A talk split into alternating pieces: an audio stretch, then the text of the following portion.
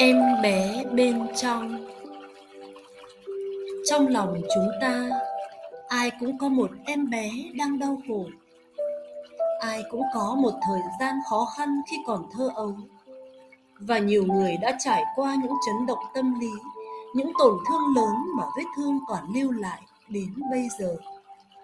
Để tự bảo vệ và phòng hộ trước những khổ đau trong tương lai, chúng ta thường cố quên đi thời gian đau lòng đó mỗi khi tiếp xúc với những kinh nghiệm khổ đau ấy, chúng ta nghĩ rằng chúng ta sẽ không chịu đựng nổi, sẽ không có khả năng xử lý, nên chúng ta nén chặt những cảm xúc và ký ức của mình vào đáy sâu vô thức.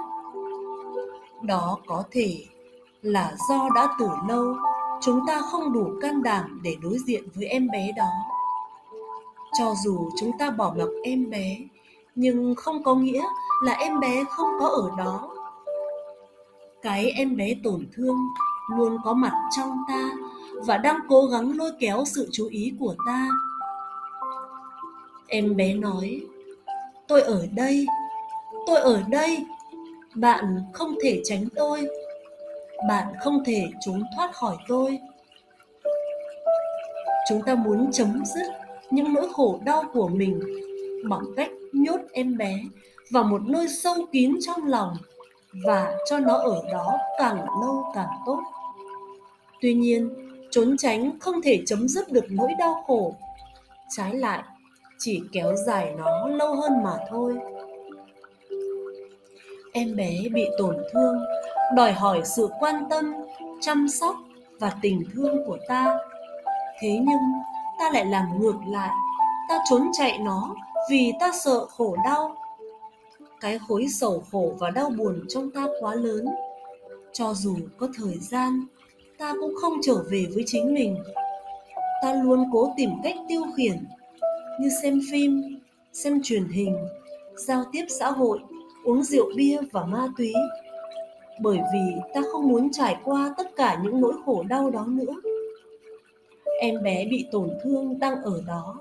Ấy vậy mà chúng ta không biết. Em bé bị tổn thương trong ta là một thực tại, nhưng chúng ta không thấy được. Không có khả năng thấy được là vô minh. Em bé này đã bị tổn thương vài lần rồi. Nó thực sự cần chúng ta quay trở về để chăm sóc, nhưng chúng ta lại quay lưng bỏ đi. Vô minh có mặt trong mỗi tế bào cơ thể và trong tâm thức ta, giống như một giọt mực loang vào trong ly nước vô minh, làm ta mê mờ, không cho ta thấy được thực tại, khiến ta làm nên những điều điên khùng dại dột, làm cho ta càng đau khổ hơn. Và cái vết thương đó lại một lần nữa chạm tới em bé bị tổn thương trong ta. Em bé bị tổn thương cũng đang ở trong mỗi tế bào cơ thể ta. Không có tế bào nào trong cơ thể ta mà không có mặt em bé bị tổn thương đó chúng ta không cần phải nhìn xa xôi vào quá khứ để thấy được em bé đó. Chúng ta chỉ cần quán chiếu sâu sắc là có thể tiếp xúc được. Nỗi đau khổ của em bé tổn thương đó đang nằm sẵn trong chúng ta ngay trong giây phút hiện tại. Tuy nhiên, cũng giống như nỗi khổ đau đang hiện diện trong mỗi tế bào cơ thể ta, thì những hạt giống tỉnh thức cảm thông và hạnh phúc đã được trao truyền từ ông bà tổ tiên cũng đang có mặt trong ta. Chúng ta chỉ cần lấy chúng ra sử dụng. Chúng ta có một ngọn đèn trong mình, đó là ngọn đèn chánh niệm mà chúng ta có thể thắp lên bất cứ lúc nào. Nguyên liệu cho ngọn đèn đó là hơi thở ý thức, là bước chân chánh niệm, là nụ cười an lạc của chúng ta chúng ta phải thắp lên ngọn đèn chánh niệm để ánh sáng được soi chiếu và bóng tối tan đi.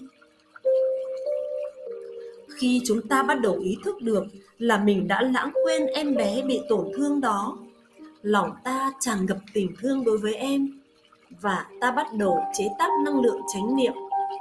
Sự thực tập thiền đi, thiền ngồi, thiền thở là nền tảng căn bản của chúng ta với hơi thở và bước chân ý thức. Chúng ta có thể làm phát khởi năng lượng chánh niệm và quay về tiếp xúc với nguồn tuệ giác đích thực nằm sẵn trong mỗi tế bào cơ thể ta. Năng lượng này sẽ ôm ấp và trị liệu cho chúng ta, cũng như trị liệu cho em bé bị tổn thương trong ta. Lắng nghe. Khi nói về phương pháp lắng nghe bằng tâm từ bi, chúng ta thường nghĩ là lắng nghe một ai đó ngoài mình. Kỳ thực, chúng ta cũng phải lắng nghe em bé bị tổn thương trong ta. Thỉnh thoảng, em bé bị tổn thương trong ta đòi hỏi sự chú ý của ta một trăm phần trăm.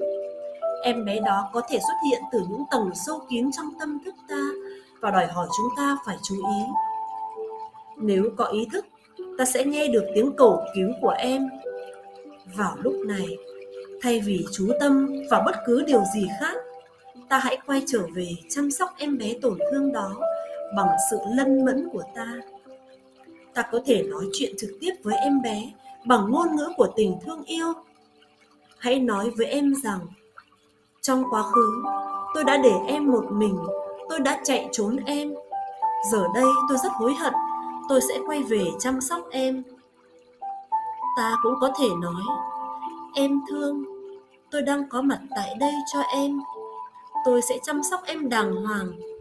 Tôi biết là em đã đau khổ nhiều. Tôi đã quá bận rộn và bỏ mặc em. Bây giờ tôi sẽ học cách để quay về với em. Nếu cần, ta có thể cùng khóc với em bé đó. Bất kể khi nào cần, ta cũng có thể ngồi lại và thở cùng em.